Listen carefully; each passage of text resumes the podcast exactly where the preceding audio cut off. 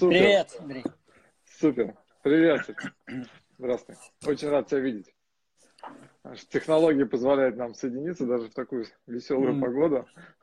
Ты видишь, да, как за окном меняется постоянно просто. Да, каждые пять минут странно. То солнце прям, да, там, как будто там это, постановщики работают, свет включили, выключили, теперь посыпали снегом. Это, русский дождь, я забыл, как, как сам популярный. Снова бизнес. Да, да, снова бизнес, да. Как твоя, как твоя изоляция проходит? Ну, в общем, вопрос, который... Изоляция очень напряженно проходит, потому что э, удивительно дни быстро летят. Это очень странный эффект, потому что ну, люди ну, не привыкли как бы так следить за часами, мне кажется, ну, когда ты в одном пространстве, то прям видно, как циферблат крутится. Потому что так, когда ты ходишь туда-сюда, ты попадаешь э, в разные пространства, у тебя есть иллюзия, что как бы мир фрагментирован. А здесь очень интересный, конечно, эффект, потому что ты все время в одном тоже пространстве, ну, плюс-минус, я имею в виду. Угу. И ты просто можешь следить за тем, как время реально течет. И а еще я запер с детьми, ну, как многие. И видно, как у многих совершенно по-разному течет время. У, у людей разных возрастов и разных, как бы, ну, темпераментов, да у одних очень медленно. У меня, например, мгновенно. Я, видимо, человек э, довольно заторможенный и ну, не очень энергичный. Поэтому я просто успеваю только открыть глаза и закрыть глаза, и все, день пролетел. Меня поражен. У меня были такие гигантские планы на эту самоизоляцию.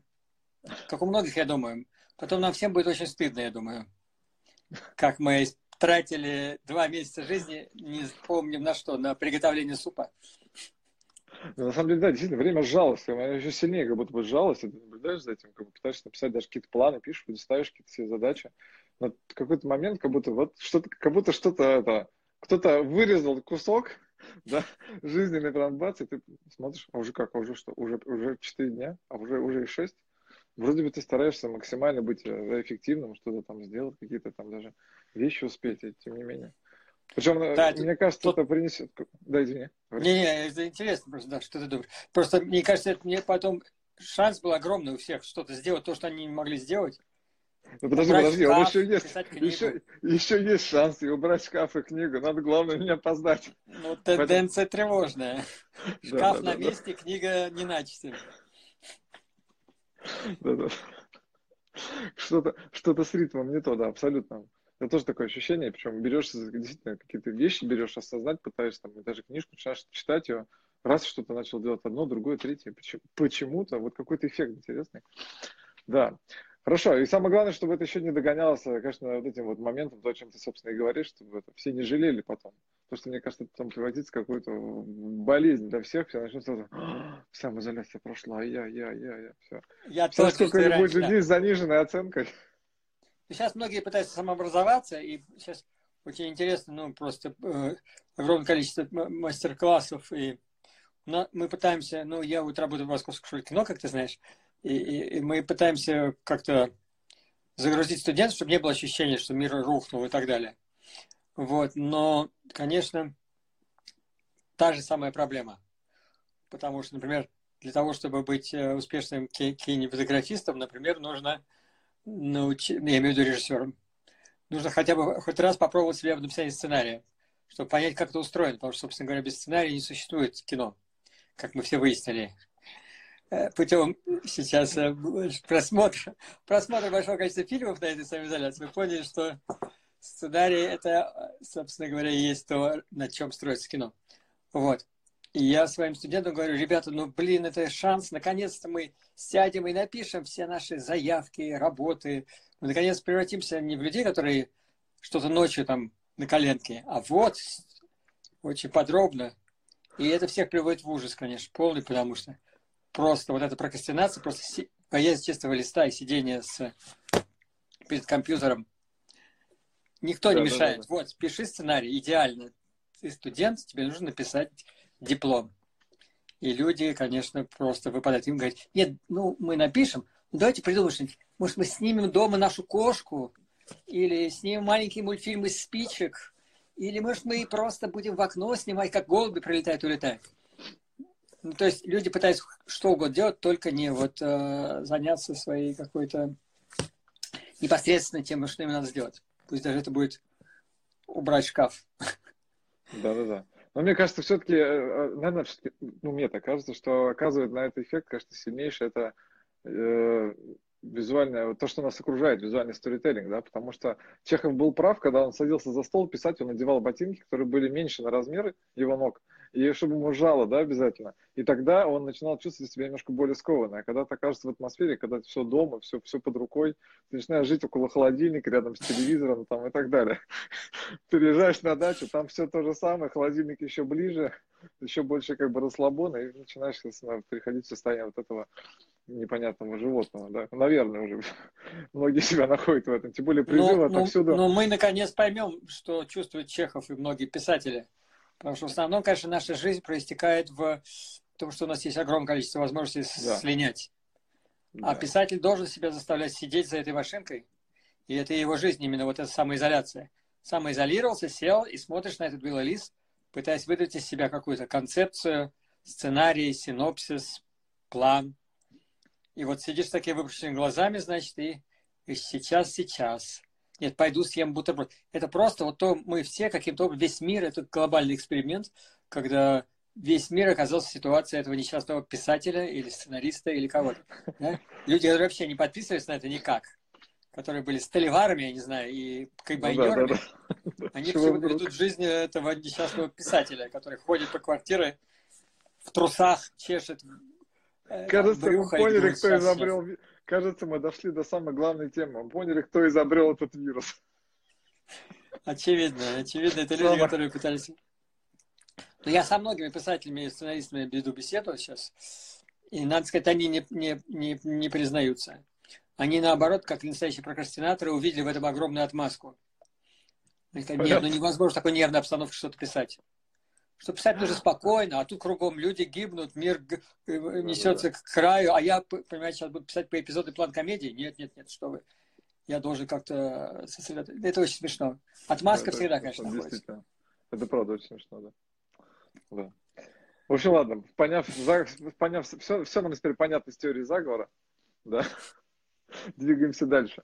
Хотя, на самом деле, кажется, это очень смешно, да, подошло. А, слушай, а может быть, это еще, знаешь, чем связано, что почему мы вот залипаем? Потому что а, ведь сценарист, когда пишет, ну, когда он пишет, там, драматург, да, собственно, кому, как не тебе сказать, да, человек, который пишет сценарий, в том числе, да, создает, да, ну, да, и да, такие достаточно успешные, поэтому мне хотелось бы тоже с тобой вместе разобраться, разобрать этот момент. Ведь получается, когда ты пишешь на бумагу, ты так или иначе общаешься с собой. Ведь весь мир-то он здесь живет.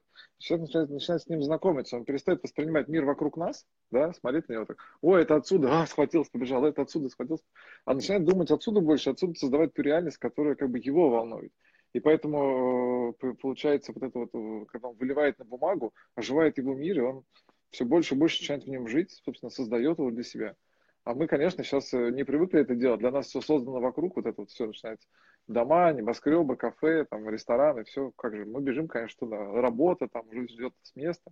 Здесь нас группа людей ждет. Мы скорее бежим туда, чтобы самим это не трудиться над этим. Видимо, это тоже важно. Что это труд все-таки с тобой поговорить. Труд, но он, смотри, тут это делится примерно на две части, этот труд. Есть сознательное, ну, как бы сознательное усилие, когда ты просто как художник, как дизайнер берешь и из каких-то элементов, ну, взять их, честно говоря, неоткуда, действительно, кроме как из фильмов, которые ты посмотрел, книг, которые ты прочитал, воспитания и жизни, которые ты прожил, людей, которых ты встретил. Это, в общем-то, у всех примерно набор э, универсальный. Нельзя как-то пока еще, как в Джонни Мnemонике, подключиться к какому-то базе интересных вещей и, и да, то есть что в башке есть, то уже как бы из того и конструируешь. И можно этим двумя способами обращаться. Это сознательный труд какой-то по и это то, что мы видим, как бы интеллектуальное усилие, которое делают то, что называется профессиональные сценаристы, которые берутся, и они обладают суммой знаний какой-то по драматургии, по, ну, все, что все эти книги, рецепты, тысячи одна мысли, как написать сценарий да, и так да, далее, да? да? да. Вот, это как бы существует реально, да, это правда, все, и это в каком-то смысле работает, как мы видим, довольно криво, но работает такая, да, ну, в общем, все эти сериалы, ну, все, все, что нас окружает, примерно по каким-то лекалам сделано. Вот. Другой, и другая часть – это твой уникальный мир, подсознательный. То есть то, что ты не хочешь выкладывать на бумагу, то, что ты совершенно не собираешься использовать, твои комплексы, страхи, вещи, которые находятся в подсознании, они на самом деле ровно пополам выплескиваются. То есть когда ты завершаешь этот как бы сознательный труд, ты обнаруживаешь, что ровно половина содержания составляет какие-то странные вещи, которые ты и не собирался писать, и не имел в виду, и, о боже мой, зачем я вообще, это откуда здесь? Потому что подсознание работает огромная, конечно, вещь, э, проводит подтасовку и э, редакцию твоих, твоего творчества. Поэтому так уникален стиль многих режиссеров, большинства, ну, каких-то, то, что мы называем авторские, которые стремятся как-то на мир воздействовать, да, то есть, вот, например, ну, яркий пример Ларс фон Триер, да, он стремится максимально манипулировать миром, да, придумать такие истории, чтобы нам крышу сносило, и это очевидная, откровенная манипуляция и провокация, да, почти все его фильмы, когда тебя просто берут и кувалды бьют по голове. И ты такой, мамочка родная, господи, что же происходит? Какой ужас, да? Как он со мной так обращается, да? И очевидно, что он специально все это придумал так, чтобы тебе голову рас, расплющить. Но это ровно половина эффекта, а в результате такой даже человек, который просто целиком посвящен манипуляции со зрителями, в результате мы все про него знаем. Э, и то, что он явно не собирается это нам рассказать про все его страхи, про э, ненависть к миру, про то, как он пьет, про то, как у него болит нога, про то, какие женщины ему нравятся. Про... Все, он, он как голый, абсолютно нам на, на блюдечке с каемочкой. Да? Не уверен, что он этого хотел, но невозможно как бы вот такая странная вещь. Вот, просто невозможно кем-то манипулировать, не, не продавая себя на 100%. И это очень, конечно, в этом неприятная часть э, профессии режиссера. Нельзя быть каким-то выдуманным режиссером. Ну, то есть нельзя из себя сконструировать какого-то режиссера, каким бы я бы хотел быть. Э, например, каким-нибудь. Я вот хочу как Форд, Фрэнсис Форд Коппола. Но будет все равно Петя Иванов. Невозможно, да? Даже если ты все узнаешь, как он работал в Компол, что с ним было, ты выучишь все его кадры, будешь вообще стараться его повторять, все равно это будет фильм Петя Иванова, потому что из тебя он вылезет, и, и, и ты не сможешь его проконтролировать. Вот. Поэтому это какая-то очень эксгибиционистская профессия во многом. То есть, если вам не хочется, чтобы все на вас тыкали пальцами и говорили, боже мой, какой у него там, не буду все говорить грубости, какой у него длинный нос, да, то вам лучше, ну, просто дум, помните об этом, что все обязательно рассмотрят со всеми вашими комплексами, если не про внешность, конечно говоря, а про внутреннее содержание. И если ну, поэтому часто режиссеры такие неприятные, они стараются закрываются, они говорят, да мне плевать, что вы мне думаете, я вот такой вот, да. На самом деле, конечно, никому не плевать, но они старательно себя пытаются хотя бы, ну, в реальной жизни как-то за, закуклить, чтобы, потому что в, в кино они, конечно, саморазоблачаются. Ну, конечно, они, мне кажется, за счет этого, и, собственно, у них вот это достигается момент э, коммуникации, да, то есть общения, да, с людьми. Они через кино и достигают того момента. Одни люди пытаются сделать в, в разговоре друг с дружкой, там, в паре, ну, в баре, там, не знаю, где-то доказать всю истину свою. А режиссер это делает, собственно, через кино. Он таким образом проявляет все свое действительно. Просто не все это считать могут, надо понимать, да, потому что каждый, кажется, цепляется в основном там за основную какую-то там идею, да, и за ней следит. А там уже другие детали, они не сразу считываются, их надо подумать. Да, да, но все равно смешно, потому что как Конечно. бы даже люди, которые снимают сериал «Обручальное кольцо 6», на канале «Российский канал», это странно работает, но а, он мог быть совершенно другим, если бы снимался другой человек. Тут это не только как бы сумма усилий, как бы все, ну что это такое ужас, что вот ну, такой продукт, он как бы ничейный, да. Но на самом деле там есть, э, как не смешно, есть черты индивидуальности именно этого чувака, который это все сбабахал. И это как бы, ну, был бы другой человек, оно было выглядело чуть-чуть по Наверное, так же, ну, в каком-то смысле, как ты говоришь, да, люди не заметили, не заметили большой разницы но она там есть, потому что все-таки это очень сильный личный вклад во все даже такие странные вещи. Но тут, конечно, интересно поговорить про рекламу, потому что вот в рекламе этого нет. Реклама это такая странная вещь, которая как бы тоже ты работаешь режиссером, но э, продукт выглядит как Биг Мак. То есть невозможно поверить, что его сделали люди, да? Кажется, что это такая совершенная вещь, что в ней никто ее руками не трогал, что просто нажали на кнопку, он выехал откуда-то. И перед нами вот эта совершенно вещь, булка с кунжутом, две котлеты, все так далее. То есть это он такой как бы, ну, с точки зрения дизайна и смысла, такой совершенный предмет, что в нем нету никакого а, э, human touch, никакого индивидуального да? Мы не, не, не можем поверить, что есть какой-то повар, который положил чуть-чуть больше косточек там, и как-то его сдизайнировал. Нет, эта вещь, она сама по себе существует. Как, например, э, покупка жвачки Риглис, да, это какая-то вещь, которая просто, она вот как символ существует, вещь в себе. Нет какого чувака, который вырезал или придумывал ее как-то, да, она как-то рождена сам собой. И вот реклама в основном так и существует. И кто-то ее снял, не пойми кто, какие-то демоны, да, а может просто аппарат какой-то ее выплюнул, да, и мы знаем, что был режиссер, и были какие-то люди, которые придумали. Но это так всегда странно выглядит, настолько упаковано. Какие-то... Угу. А как, почему это происходит? Вот как ты считаешь? Вот твое мнение. А, думаю, что это за счет а, технологии производства, конечно. Как и Big Mac, они были прям под, под, под, заточены. Э, реклама такая вещь, она очень финансово емкая, да, и а, ее придумали таким образом, ее технологию производства, чтобы максимально де, э, не, не было ни одного, кто бы ее снял, даже с точки зрения ответственности за деньги, которые кто потратил. Потому что обычно, ну, как бы эта вещь, реклама это как прикладной предмет, который продает, как бы, товар. Ну, самые, есть, конечно, много других реклам, но в конце концов продать. Конечно, надо, Поэтому успех этого предприятия очень важен для людей, да. И очень важно, чтобы не был автор, чтобы не было конкретной ответственности. Я считаю, что это еще размытие ответственности очень важно. Чтобы не было какого-то чувака, который просто провалил, или автор сценария, который неправильно писал. Это все распределяется. Это очень интересная система, которая была придумана ну, в начале еще 20 века, да.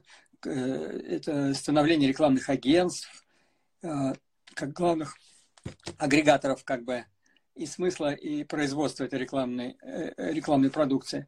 Главных вот. демонов демонов. Да. Ну, людей, которые как бы, они, они рекламное агентство, это, в общем-то, это автор сценария, на самом деле, который так себя закамуфлировал, да, так себя превратил, человек, который придумывает, да, то есть в рекламе, если в режиссуре, э, в кино, в художественном, режиссер присваивает себе в результате, там э, э, теряется значение сценариста, он что-то написал, а потом режиссер такое сделал, что и не узнать нельзя, ну и вообще он как-то не может влиять на процесс. То в рекламе, конечно, автор сценария, в широком смысле, это на самом деле рекламное агентство, автор концепции, автор как бы тот, кто продал это клиенту и убедил его в том, что это будет работать, и является, конечно, держателем всех акций и влияет на смысл 100%. И он именно нанимает режиссера как технического работника, не как творческую единицу, а как в основном технический работник, который его руками воплотит эту вещь. Поэтому, конечно, там личность режиссера не видна, и вообще не видны ли, лицо исполнителя, потому что чаще всего рекламное агентство является как бы коллективным автором. Это не один сценарист, это целая шобла. Ну, ну, нет, я, это на самом деле модель довольно действующая, потому что, например, если мы посмотрим фильм да, да. звездный, например, Star Trek, да, то мы можно посмотреть, какое количество сценаристов там, например. Да, да, да, конечно. Ну, вообще, голливудские фильмы многие пишутся бригадами. Там. В принципе, это да, история такая. Тремя бригадами. Одна завалила, третья подобрала, сказала, ой, мать мородная. Да, да, да. За- завалила, да, да, и да, да. те, которые третьи, наконец-то дотащили до конца. Это видно, кстати, по фильмам часто, когда ты думаешь, боже мой, а, а все забыли, что вообще-то мы летели к Марсу? Почему вдруг полезли змеи какие-то? То есть видно, что этим были не те, эти одни писали про Марс, а другие почему-то увлеклись змеями. Это хрен с Марсом. Действительно, да, надо уже на другое обратить внимание. Да, да. Это смешно, конечно.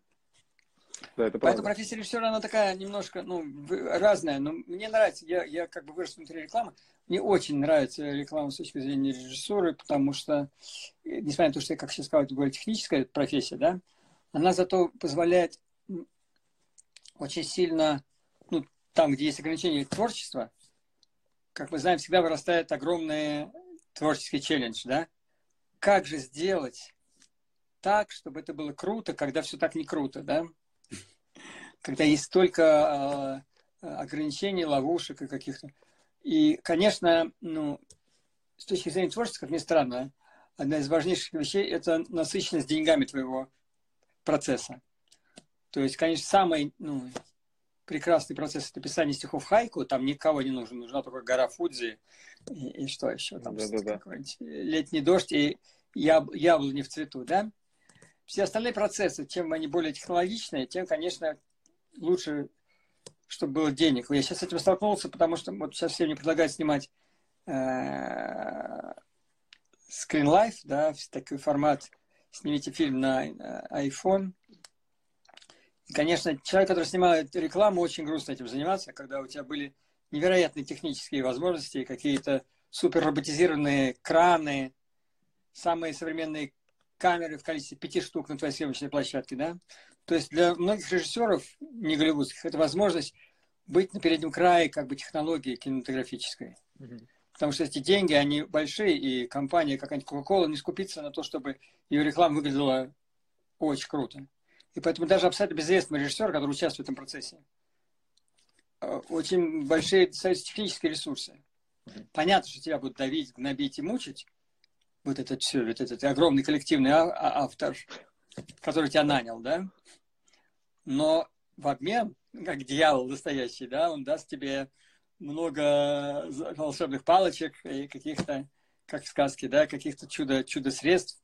У тебя на площадке вдруг возникнет Хабенский, который будет ходить по ней, да. Пусть он будет говорить какую-то чепуху там. Сделайте вклад, и вы там 6,5%, да. Но это Хабенский, да. Ты поработаешь да. с Хабенским, поснимаешь его на какие-то супер стадикамы, которые только-только вот завезли, можно сказать. Да? Ну, то есть есть за что бороться, в принципе, да? Это интересно. Потому что, будучи... Еще... Да. Говори, говори, Я говори. закончу, что просто будучи независимым режиссером, ты находишься в гетто, конечно, да? Люди снимают на айфоны фильмы не от хорошей жизни. Конечно. Конечно, это понятно, да. Ограничивать себя творчески. Но надо сказать, что это крутой плейграунд, на котором можно потренироваться. Ты вышел, как это, зашел, поигрался с этими игрушками, оценил, посмотрел, что на что способно, что дает возможность. И дальше уже переходя там к твоему, к твоему творчеству, реализации, ты понимаешь, какие инструменты, да, потому что, конечно, не поигравшись, не построив из кубиков вот эти куличики, да, маленькие, очень сложно, конечно, выйти. Это супер, мне кажется, это крутая школа, дисциплина, да, и такая, ну, ну, армия, наверное, да, в какой-то степени, да, в которой тебя дисциплинирует, ты ну, понимаешь, да, что не может да, быть... А, да, ты не можешь там уйти расслабиться. У тебя вот есть четкий тайминг, да, и дедлайн завтра там или послезавтра. Тебя будут спрашивать там, 40, там люди, которые придут и говорят, а где и что? А что тут ты снимал? И ты в ответе не перед собой уже, там, и не только продюсером, а перед кучей людей, там, которые начинают тебе предъявлять да. претензии к этому, да. Люди, конечно, перегорают на этом, ну, просто это вопрос психики. Мы, многие ломаются и говорят, боже мой, я попал в мир Чистогана, и я там сгнил, я хочу заниматься творчеством. А потом растерянно, когда это творчество им дают, ходят кричат, э, э, я снял, да, начинает оборачиваться в поисках невидимых клиентов. И говорит, ну что, это хороший кадр или плохой? Потому что у них теряется немножко, да? Они настолько привыкли кому-то служить как бы верой и правдой, что когда они начинают... Ну, со мной это я так говорю про людей, а вот со мной это произошло неоднократно. Когда я снимаю художественные фильмы, я снимаю дубль, и говорю, ну что, снято каким-то клиентом, потому что я привык, что за мной сидит заказчик за спиной, который говорит, да, да, Сергей, снято, можем следующий кадр снимать. А тут полная тишина, моя съемочная группа смотрит на меня, как будто я сумасшедший, разговариваю с какими-то духами. Кто мне сказал, снято или не снято? Ты же режиссер. Я говорю, ну, кажется, снято, все еще одобрение. Тогда моя группа мне говорит, да, Сереж, неплохо. Я говорю, молодцы, все красиво, давайте дальше. Это смешно, конечно. Тут вопрос привычки. Очень сильные закалки. Не знаю, мои любимые режиссеры, они, ну, многие снимают рекламы, конечно, и снимали рекламы. Финчер, ну, много, Копла, все, все через это прошли. Скорсезе частенько снимал рекламу. Понятно, что они снимали, э, не все, ну, Финчер снимал сначала рекламу, потом уже полнометражные фильмы, и Копла и Скорсезе, пользуясь своим именем, как селебрити уже, это не то, чтобы они снимают рекламу, а они просто себя вместе тоже продавали как, э, как теперь говорят, личный бренд, да? да. Вот. Но все равно эта задача действительно, я с тобой согласен, очень дисциплинирующая. Попытаться себя организовать в каком-то формате, это очень сложно и очень интересно, потому что это действительно позволяет тебе понять, как это устроено, увидеть пружины, колесики, которые часто бессознательно люди ну, игнорируют. Им кажется, что это просто классно, и само собой все так получается здорово. Вот. А вот посмотреть, разобрать те часы на колесике, увидеть, как все это устроено, и потом пытаться их собрать, это, конечно, очень интересно, и часто, конечно, лишние детали, ну, все как всегда. Да. И сложная задача. Мне кажется, еще помогает это находить этот, этот момент что называется, да, какого-то креатива, то есть быстрого очень достаточно решения прямо по ситуации. То есть получается, знаешь, обычно там приходит, там, что вот, ну что там, когда кино, там, да, есть время, там, все как А тут есть ограниченное время, действительно, там есть там 5-10 минут принять решение, потому что клиент поменял платье на, на вот, вот, прям во время съемок. И оно совпадает с хромакеем. Это у меня просто горящая история просто. Да, там, и получается, что, что, что после этого делать, как с этим быть, да. Вот тут как раз и найти техническое решение, а может найти какое-то креативное решение, как это переставить, а может быть другие такие вещи. То есть не ждать момента, дайте мне посидеть, пофилософствовать, а вот именно организует твое сознание, быстро подключиться все-таки, да, возможно, каким-то опыту своему, да, там, наработанному, опять же, тоже, да, либо, возможно, это, там, не знаю, там, канал настроить свой куда-то, раз, ну, когда быстро мне оттуда информация, да, наверное, тоже такое бывает. То, что иногда, ну, часто мы, э, снимая рекламу, ты оказываешься в ситуации, когда тебе что-то нужно быстро поменять. Прям, вот, вот, вот, все вроде подготовлено, все по правилам, да, и вдруг что-то идет не так, или нет? Нет, ну, в кино вообще все часто так и бывает. Ну, просто Я про рекламу в рекламе сначала. есть да. проблема в том, что ты так просто не поменяешь, потому что ты-то поменяешь, а тут придут люди и скажут, вот. э, брат, верни нам еще зеленое платье. Ты говоришь, так оно сливается с хромакеем. У нас тут в книге уже утверждено и подписано генеральным директором. Потом он не, он не знает, что такое хромакей, и мы не смотрим. Тут, конечно, кино более мобильная вещь, там люди быстрее находят решение. В рекламе, конечно, немножко костная э, в этом смысле. И существование всех брендбуков и прочих, прочих вещей, они, конечно, ты живешь в мире каких-то корпоративных скрижалей.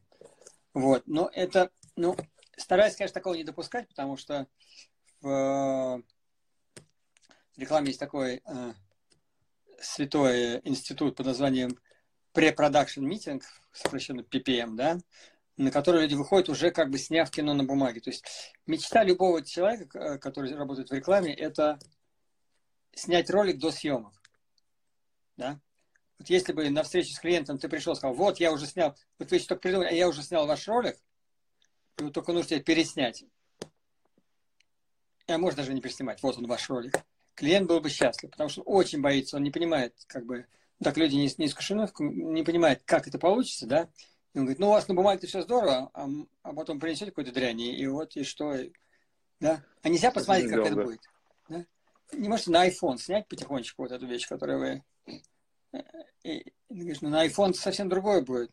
Ну, как, как бы нам это... Как бы нам заглянуть в будущее и узнать, как это будет? Ты говоришь, ну, это все проблемы всех людей все мечтают как бы посмотреть свой будущий фильм заранее, да, не снимешь, не увидишь, да, и, собственно говоря, процесс творческий во многом происходит на площадке, поэтому не надо заранее как-то представлять себе, давайте в процессе что-то делать. Вот, но для людей, которые рискуют продажами бетона, да, все эти разговоры про творчество на площадке, они ужасны, конечно. Они, это значит, что все пойдет криво, косо и так далее.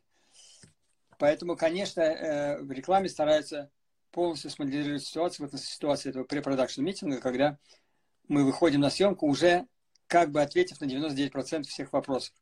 Как кто выглядит, кто куда, утвержденные раскадровки, их сейчас подписывают даже, как бы, чтобы все поклялись на этой книге, да, на этих раскадровках, да, да, что да, все да, да. именно так и будет, да, что каждый кадр будет снят именно так, как нарисован. Поэтому огромная роль играет э, раскадровка, как она нарисована, Часто люди даже утверждают выражение лиц людей, которые нарисованы в этих раскадровках, что странно, потому что это фантазия раскадровщика, честно говоря, какое лицо нарисовал. Никто, но для клиента он говорит, странно, вот здесь на картинке раскадровки герой улыбается, а у вас он какой-то грустный. Говорит, ну это просто какой-то неизвестный нам человек почему-то нарисовал него улыбку, мы даже не знаем, кто это. Ну да, но нам нравится, как он улыбается здесь. Вот, на То есть очень странная вещь, какие-то вещи а, ну, вот такие попытка контроля как бы всего и все, вся, она, конечно, в рекламе есть, и она, с ней надо уметь работать, это тоже искусство как бы режиссера, убедить всех, что все будет хорошо, несмотря на то, что... Вот, вот, вот то, что а... хотел к чему подойти, что, то есть, а, а, социальный интеллект, да, то есть, возможно, действительно вести со всеми коммуникацию, договориться со всеми. То есть, на самом деле, режиссер это человек, который действительно должен уметь со всеми договориться. То есть, э, как ты, как ты, вот, как у тебя вот эта вот компетенция, навык, вот это вот, ты ее развивал Это как да, специально? это вопрос исключительно э, э, ну, опыта проживания этих ситуаций, потому что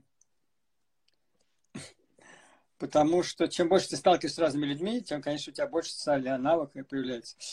В принципе, профессия режиссера не предполагает какого-то единого сценария, потому что из-за того, что ты продаешь свою какую-то индивидуальность, да, uh-huh. то тут нет каких-то универсальных рецептов, к сожалению. Будьте там веселыми, улыбчивыми или какими-то в стиле Дейла Карнеги или каких-то социальных а, а, техник. А, потому что есть режиссеры, которые просто сидят и матом ругаются, да, говорят. Он говорит, вот мы думаем, пошли все в жопу, да, и все. Какой-то ужас. Думаешь, боже мой, этот человек, наверное, никогда не получит работу. Он просто сидел, курил, пил водку и ругался матом. Но люди от него в восторге. В результате он завален работой, потому что все считают, что так и должен выглядеть, например, настоящий режиссер. Какое-то мрачное чудовище, которое э, на все вопросы и отвечает просто «пошли в жопу». Да? У него это срабатывает, да, и он получает много работы, потому что мы снимаем таким чудовищным человеком, получился очень хороший ролик, но он просто невыносимый. И люди в садомазохистском порыве, как бы, другой человек тоже ведется, ругается матом там и кричит на них, но никогда не получает работу, потому что все говорят, таким придурком снимали мы этот ролик, ужасный, никогда больше с ним не работаем, просто... То есть, да, одна и та же схема поведения у разных людей может не сработать. Поэтому тут каждый для себя выбирает какую-то стратегию, чисто, э, которая ему органична и подходит. И если она работает, то ты попадаешь в какой-то, да, но часто это не срабатывает, с одними людьми это работает, с другими не работает. То есть это, к сожалению, невозможно провести какие-то курсы, да. Понятно, да. Но вот у тебя как это работает? Потому что, я знаю тебя, да, видно, видно наблюдаю за тобой, как, во-первых, надо сказать, да, все-таки ты один из самых востребованных режиссеров рекламы. Да, в России. Ну, я уже нет, конечно, но, но ну, я, по крайней мере, один из самых опытных точно. Вот, хорошо. Долго а, существую в этой индустрии. Да, вот давай про это и поговорим, потому что у тебя же э, все хорошо с этим социальным, с, с этим социальным интеллектом, с этим социальным, социальным навыком. Ты очень хорошо умеешь общаться или договариваться. Даже наблюдая, как ты со студентами говоришь, что ты, тебе достаточно только войти, ты так взглянешь на них, скажешь два слова, и все, тишина уже, все слушают. Все слушают, что будет дальше. Но, видимо, тебе это как-то помогает, да, э, и на площадке. Э, откуда этот навык? Он у тебя врожденный, ты его как-то там, не знаю, тренировал, там, эту мышцу как-то. Не-не, я думаю, просто я очень разговорчивый, как это сейчас видно, что я так. могу на любую тему долго говорить. Это, видимо, какая-то просто врожденная какая-то болтливость. Вот. Ты Но... с детства болтаешь, да? Много, да? Много говорил с детства, да. Но, но в принципе, это многих, я знаю, режиссеров, которые... Ну, просто эта жизнь тебя выковывает, потому что э, ситуация такая, что если ты... Ну, просто существование на съемочной площадке, оно... Э, это ведь смена, да? 8 часов, там, 10 часов, да? Она очень конечная. Все, что ты успеешь снять, это ровно то, что ты успеешь снять. Невозможно... Ужас нашей как бы, профессии заключается в том, что то, чего ты не снял, не будет снято никогда.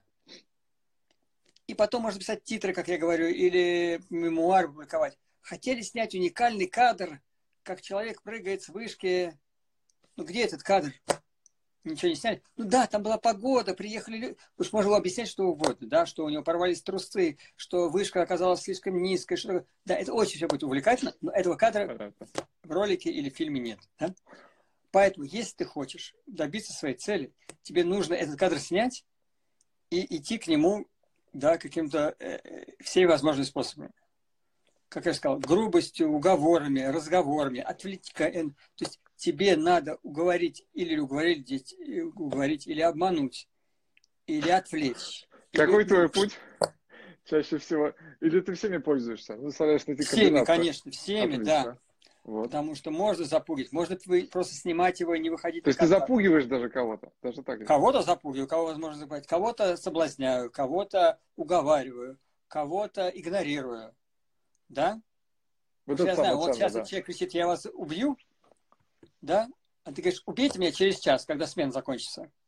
Да, и тогда можете делать со мной что угодно. Да? Потому что я знаю, что ну, или я этот кадр снимаю, или его не будет никаким образом. И невозможно уже быть, не, не, ну, возможно, конечно, какие-то огромные деньги воссоздать ситуацию, но, скорее всего, это будет уже другой кадр. Да? Поэтому, если ты правда уверен, что тебе этот кадр нужен, тебе, конечно, нужно очень многим манипулировать и так далее. Это только не, ну, я не думаю, что есть люди, которые просто нравятся. Ну, наверное, есть люди, которые просто нравится быть режиссером, который что-то такое всем втирает. Ну, то есть это какой нарциссизм, конечно, наверняка присутствует в людях, да? Но, в принципе, это, ну, как бы не очень, ну, ну, я не знаю, э, все равно, к сожалению, режиссеров судят не потому, как они разговаривают, да, и как они умеют себя подать и так далее. Это важнейший навык. Но, к сожалению, режиссер существует только в его в шоу-риле, да, в демокассете, в э, наборе того, что он снял. Может сколько угодно говорить о себе, я такой, я секой, но потом просто смотришь свою кассету, думаешь, а, ну, понятно, да, потому что нет смысла быть интересным человеком, именно режиссером, вне э, связи со, своим, э, со своими работами. И, как я уже сказал, так как это полный эксгибиционизм, да, и ты его особенно не контролируешь, да, то есть ты и рад бы быть не другим каким-то режиссером, но ты вот он такой, какой есть, потому что ты снял ровно вот эти три какие-то работы, четыре фильма и так далее, да. Обмануть невозможно никого. Вот. Поэтому, например, на вступительных экзаменах э, в Московскую школу кино мы не просим людей присылать свои работы, например. Хотя они все очень обижаются, говорят, боже, я снял гениальное музыкальное видео, вот, посмотрите, вы наверняка меня немедленно зачислите сразу там, на второй курс. Ну, как понять, кто его снял? Да? Ну, присылайте человек свою работу. Он был кем? Режиссером. Режиссером монтажа. Может, у него был очень талантливый оператор. Может, рядом сидел друг какой-то. Может, просто актер, который в кадре сам все придумал. То есть, это такой коллективный труд, да, где непонятно, кто чего делал. Поэтому мы просим людей снимать самих какие-то, да, скорее больше дает информации о человеке, снятая им э, какой-то, как вот мы сейчас с тобой, селфи, селфи какая-то рассказ короткий себе, гораздо более дает информацию о человеке, чем какое-то его творчество непонятно какое, да, потому что непонятно, из чего он состоит. Поэтому, когда мы точно знаем, что именно этот человек был режиссером именно этого ролика, мы все про него понимаем, да, про то, как он устроен, как он, на что он способен, страхи. Его, там. Да, страх, действительно, как он наверное, думает, действует, да? А скажи да, мне, это а... удивительно, конечно. А скажи мне, пожалуйста, а как ты вообще попал, вот, ну, как ты попал в профессию такой экзибициониста, режиссера? Ой, я, честно говоря, у меня нет какого-то хорошего, хорошего... Нет какого хорошего, скажи просто свой, пожалуйста. Я знаю прекрасно твою историю о том, что ты работал билетером. Я просто знаю, да? Да, у меня была, но я... В музей кино. Я, конечно, случайно попал. У меня, ну, есть два, два типа людей, которые в кино. Одни это э, какие-то, ну, самородки, да, люди, которые просто какие-то э, просто ничего другого не могли делать, пришли и вот, да. Ну, это меньшинство, конечно, таких людей. Вот, в основном людей это кино, это если всех спросить, то большинство людей, которые работают в кино, какая-то есть другая профессия или какая-то предыстория. И очень мало людей, которые прям попали в кино, прямо и, и, и поступили в 16 лет в ГИК. И, ну, то есть есть такие, но, честно говоря, это очень грустно. Потому что в основном это, конечно, ну, если говорить про творческие профессии, в основном, конечно, это, как мы знаем, нужно опираться какой-то свой жизненный опыт, а где его взять, непонятно. Если ты проучился в ГИКе, и твой жизненный опыт – это работа режиссером, то из этого трудно как-то дальше лепить. Ну, то есть все, что твоя жизнь произойдет на следующей площадке, это все, что ты будешь знать, это как устроена жизнь на съемочной площадке. И, может быть, тогда про это и надо снимать, потому что снимать стоит, наверное, про то, что ты знаешь в основном. Не, ну, круг. Это вот, как раз это формирует этот фильтр, да, который помогает пропускать через себя вот это. Да, поэтому ну, я учился на высших режиссерских курсах, когда, собственно, поступил. И там люди были все, конечно, за 30. Ну, то есть и, ну, да, за 30, да, так я был самым молодым, мне было более 25, 24, я не помню. Я, я чувствую себя ребенком, что все были какие-то люди уже сильно повжившие, врачи, инженеры, военные, там много людей было, ну, э, которые, ну, ну, люди, которые работали, конечно, вторыми режиссерами, часто поступают на такие, пытаются как бы вот, э, ну, хотят чем заниматься более творческим, чем просто организаторские вещи в кино. Вот. И я к этому пришел совершенно как бы э, ну, ну, по остаточному принципу. То есть я не смог ничего придумать другого, чем быть режиссером. Какое-то дурацкое объяснение. Просто перебирал, перебирал, кем я хочу. То есть ты пробовал что-то, да, до этого? У тебя был какой-то поиск? Я пробовал, да, без, безуспешно как-то. Я, у меня, ну, я думаю, у многих, я просто, так бывает, у меня родители физики. А, у меня папа был физик, мама физик, брат физик, сестра физик. Понятно, что я был самый младший в семье, поэтому это как столевары, да, куда мне было деваться? И, конечно же, поступил на физический факультет. Так. Вот, э, МГУ, поэтому просто потому что ну, наша страна еще, конечно, и тогда, и сейчас во многом, а, ну, сейчас уже по-другому немножко, слава богу, эта система меняется на глазах, но то, что ты в 16 лет должен сделать выбор призвания свое, как бы на всю жизнь. Сейчас, конечно, люди более мобильные, и это очень хорошо. Но тогда просто, если ты поступаешь, там еще государственная система была такая, что если заканчиваешь физфак, то тебе по распределению, тогда было распределение. То есть государство требовало, чтобы ты еще поработал три года, прежде чем ты задумаешься об смене профессии. То есть это вот я должен был 9 лет проработать физиком. То есть 6 лет проучиться физиком и еще 3 года проработать. Поэтому, конечно, в 16 лет, ну, для меня сейчас просто актуально, потому что у меня сейчас сыну 18 лет. И я вижу, какой ужас у него в глазах, когда его спрашиваешь, а кем ты хочешь быть, да? Просто после того, как мы были маленькими, все хотели быть пожарниками или космонавтами, потом наступает такая пустыня, как бы, да, Господи, я не знаю, кем я хочу быть. Я просто хочу как-то жить. Никто не знает, кем он хочет быть. Это очень сложный вопрос. А если он кем-то уже стал, то не факт, что он этим хочет быть. Да? Поэтому, конечно, хочется себя пробовать в разных профессиях, в разных э, областях и как-то стараться нащупать, что тебе интересно, где тебе комфортно и где ты можешь себя реализовать в полной мере. Но у тебя, может быть, там, не знаю, кто-то подтолкнул тебя к этим режиссерским курсам. Может быть, это, опять же, ну, наверное, сыграл опыт твоей, опять же, работы, может быть, э, в самом музейке, но что, что-то произошло? Было да, конечно, которое... конечно, нет, нет, у меня было много каких-то поворотов. А расскажи моментов. вот про это, вот просто как раз, чтобы людям было проще, может быть, увидеть в этом какой-то знак, я не знаю, что-то, зацепиться и попробуют. У меня, я прям помню этот момент. Хорошо. Так, рассказывай. Я, я учился на физфаке, брел каким-то унылой с военной кафедры в какой-то ужасной военной форме, брел по, посреди вот этих МГУ, за ней шел снег, и на, я был в шапке-ушанке, а, каком-то ужасном пальто с воротником, таким, похожий на, на, на детдомовского какого-то этого самого чувака. Очень как-то странно я выглядел для студента МГУ. Вот, потому что и форма эта странная такая у нас была, зеленая защитная форма для похода на военную кафедру.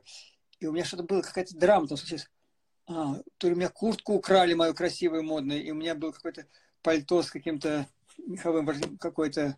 Странно, как ты был очень одет. Вот, и я шел, и там такая есть остановка около главного здания, вот это э, на Воробьевых горах. Да-да-да. На главной площади есть главная остановка, где приезжают все автобусы. Такое место, где все встречаются в МГУ. Вот. И стоял невероятный мой товарищ, друг детства, который я давно не видел, но я знал, что он тоже учился в МГУ и иногда с ним общался, он стал невероятно ровный мой антипод. Он был, хотя бы мороз, он был без шапки, в очень модной куртке, с папочкой какой-то. Он выглядел офигенно совершенно. Вот, на кудре ему падал снег. И я говорю, о, привет, куда идешь? Он говорит, да, я вот тут поступил на... Поступаю на режиссерские курсы какие-то. И вот сейчас написал сценарий, несу им отнести. отнести вот, э, ну, на конкурс несу сценарий. И меня просто это пробило. И говорит, ты написал сценарий? Говорит, ну да, что это такое? Вот так, просто такой творческий задание написать сценарий. Меня поразило, что человек, который я знал, который точно такой же, как я, он учился там на, на, как, на соседнем факультете, просто взял и написал сценарий, а для меня писать сценарий был какой-то ну, невероятное, ну, я не знал, что люди вообще их пишут, что это какие-то небожители, ну, как-то я вообще был не в курсе вообще, как это все происходит. Я говорю, а как ты его написал, прости? Ну, просто, говорит, у меня есть печатная машинка, я сел и напечатал. Что каждый может просто сесть. А про что, прости? Ну, там один случай, я написал из жизни, там интересно. Все это меня просто шокировало. Сколько мне было? 20, 19? Я просто думаю, боже мой, вот какой-то просто человек просто сел, написал, и теперь идет еще, не дай бог, сейчас поступит на режиссерский курс и станет каким-то кино вот я так говорю, это не знаю, смешно звучит, но просто я прям запомнил этот момент. Супер. Сказал, знаешь, я пойду, и то, у меня ведь есть печатная машинка, кстати. А у меня была печатная машинка, которая тоже меня завораживала, как, как, ну, как дизайнерское устройство. Ты не спросил, какая марка была, ну, чтобы точно все у меня сработало. была классика, у меня был Underwood, у меня был совершенно дома стояла Ты, черная круто. такая, чугунная, офигенная. И мне, она мне нравилась, я ничего не печатал о ней, мне просто она нравилась как дизайнерское устройство. Ну, как, просто как вещь себе. И вдруг я понял, что на ней что-то можно печатать. И я ему сказал, я тоже напишу сценарий, сказал я ему. И вот тогда я столкнулся первый раз с тем, что вот люди, что мы, мы, мы обсуждали вначале с ужасом вот этой самоизоляции и, и, и белого листа, когда я пообещал, что я- подумаешь, нет проблем, сейчас тоже... И это было ужасно. Я понял, вот, ну, это была первая сцена моего кошмара, которая длится теперь вот уже сколько лет? 35-40. Когда сидишь вот так вот думаешь, вот он, белый лист, сейчас надо мне, я обещал кому-то что-то написать. То есть это был пе- переломный момент, который ты стартовал, да, и ты пошел, собственно, и ты сразу на Да. курсы пошел найти, или пошел сначала писать? Это было советское время, это было какая-то то ли перестройка, какая-то была му- Ага. муть. Но тогда появились первые какие-то кооперативные курсы, они были какой-то очень предприимчивый чувак, предприимчивый, устроил в подвале в каком-то на Алексеевском, он сам собрал, он, им пришла идея, что можно как, как это, кооператив по кооперативную школу по кино, он нашел каких-то гиковских преподавателей, и они все приходили и сделал прям за деньги какой-то сделал вот такой э, курсы, которые тогда выглядели очень странно, потому что это было вообще этого ниг- нигде не было, это вообще было странное, как бы пост, постсоветский еще был период, даже еще до перестройки, мне кажется, это было. Мгм. Вот. Какой-то кружок типа предезия самодеятельности какой-то кино. Вот, конечно, кончился плохо, он собрал со всех деньги вперед на три месяца и убежал. Но ну, класс- классика. Классика, так сказать, э, авантюризма. Вот. Но мы где-то полгода, да, э, занимались. И многие люди, которые ходили на этот кружок, кстати, я с ними часто сталкиваюсь, вполне уважаемые деятели кино, они как раз начали в этом подвале на Алексеевской на анонимных каких-то э, курсах по, по кинематографу. Смешно, что я не поступил на режиссерские курсы. Все мои друзья поступили, стали режиссерами.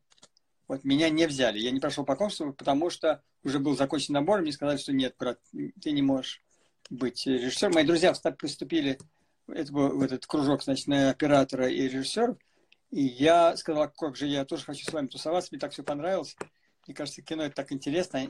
И этот чувак мне сказал, у нас недобор на звукорежиссеров. Хочешь стать звукорежиссером? Я говорю, это что за странная профессия? Ну, говорит, звук записывает. Я сказал, ну, там тоже есть слово режиссер. Наверное, да. Вот так и, и моя первая профессия в жизни была стала, ну, киношная, стала звукорежиссером. Вот. Это мне потом очень пригодилось, это очень интересное занятие для абсолютно сумасшедших людей, для людей, которые как бы фанаты э, микрофонов, проводов и всяких э, примочек, да. Как, э, я как потом уже по- после долгой работы в кино понял, что это абсолютно изгои на съемочной площадке. И практически, ну, они максим- максимально находятся дистанция от всей остальной съемочной группы. Вот. И даже противопоставлять себя часто. И группы их тоже не любят всегда. Они... Ну, то есть, не, я шучу, конечно, не, не любят, но, в общем, есть некое противостояние съемочной группы и звуковиков. Это как бы... Но тогда этого не знал. Мне казалось, что я стану нормальным членом съемочного процесса, и это будет очень увлекательно. Вот. Первая моя картина, которую я выпустил в качестве звукорежиссера, была, э, называлась «Глухонемые спортсмены». Очень говорящее название. Да. для работы звукорежиссера.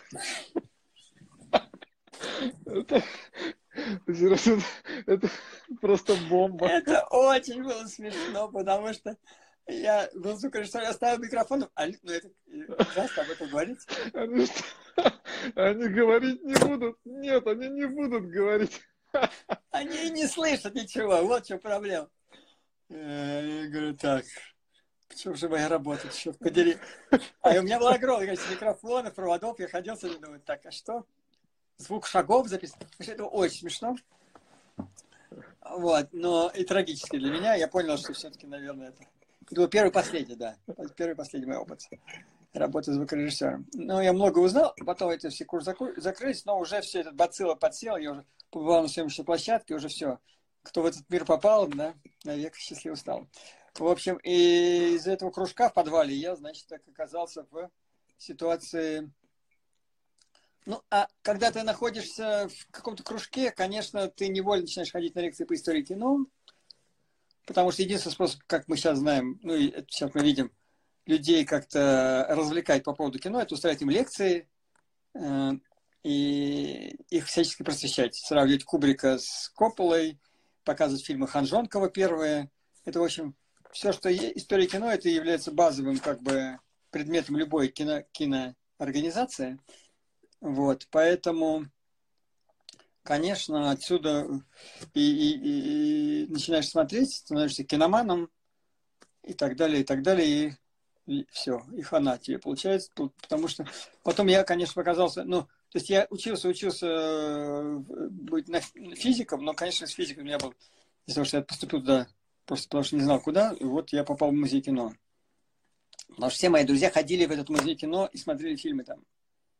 Тогда музей кино был невероятной культурной институцией, где каждый день были премьеры, было пять залов, непрерывным потоком крутилось э, хорошее кино всех сортов.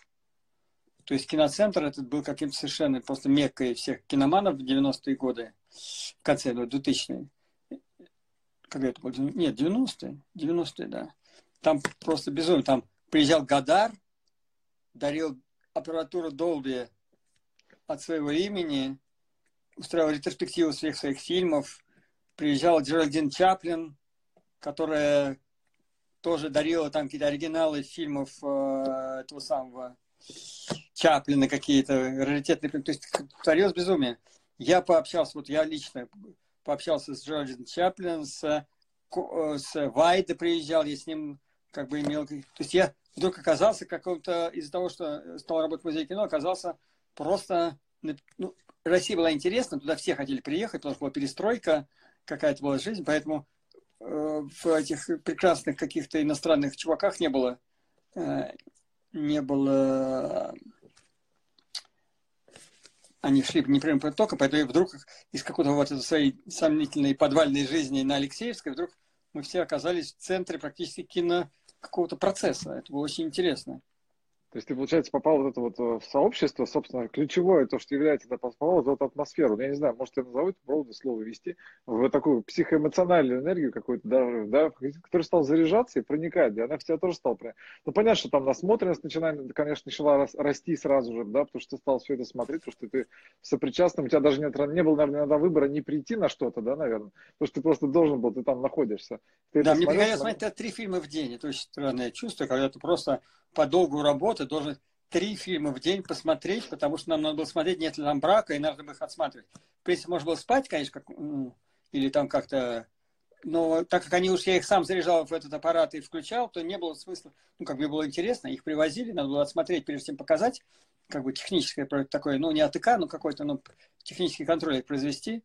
Вдруг там нету одной части или какие-нибудь титры, или там э, какие-нибудь дыра, там, вот, или там перевод, там много всего было, как бы, вот, поэтому мне приходилось часто просто смотреть эти фильмы, и была возможность, и мне было интересно, поэтому там в течение года, двух смотреть по 3-3 фильма в день, это, конечно, большая нагрузка, и с другой стороны, ты полностью, у меня крыша отлетела, потому что это действительно не просто да, такая психофизическая, но просто я оказался внутри этого процесса.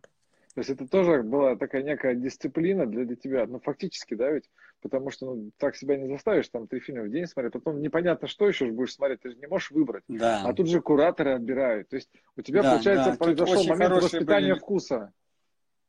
Супер, вот она, вот она. Да, вот да, он успех, конечно, вот он успех Сергея.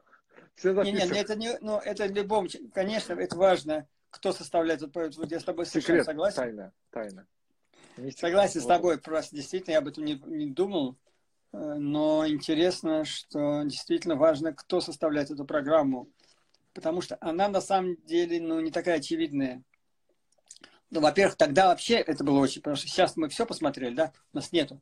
А тогда это все никто, никто никогда не видел, например, э, э, ну, именно ретроспективы очень важные были. То есть, как человек развивается, что стало с Любичем, как, что происходило с, э, каким Гадаром тоже, его движение, как он из того, кем был, стал, кем стал, да. То есть прям вот э, интересно было во времени прослеживать, как развивается кинематограф, как, как язык развивается и так далее. Это важные, конечно, вещи, которые можно действительно понять только, посмотреть, например, пять фильмов одного режиссера, да.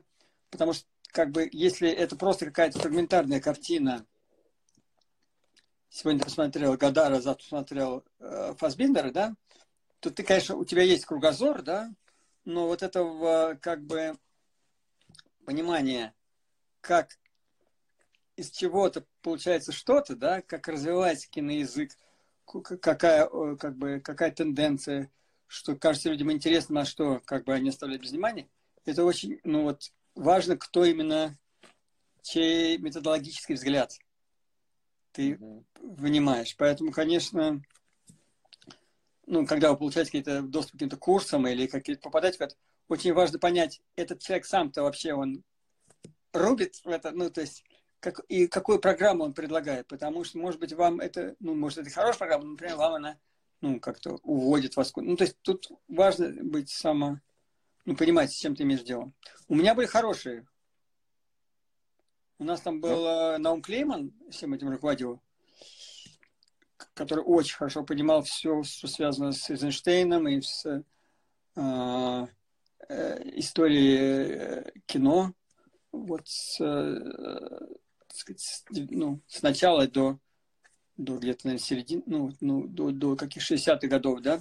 И был э, еще человек, который, ну, он есть сейчас, Анатолий Максимов, он стал известным продюсером, снимает сейчас, правда, фильмы, вы все знаете, возглавляет дирекцию кино, и долгое время был а, э, начальником дирекции кино Первого канала, и он как бы сподвижник Константина Эрнста, и важный человек, так сказать, который сделал все это. Но он академический работник, он работал в институте кино, собственно говоря, и я до сих пор читаю его какие-то, храню его проспекты к фильмам. То есть он самый большой был в нашей стране специалист по творчеству Коппола, например.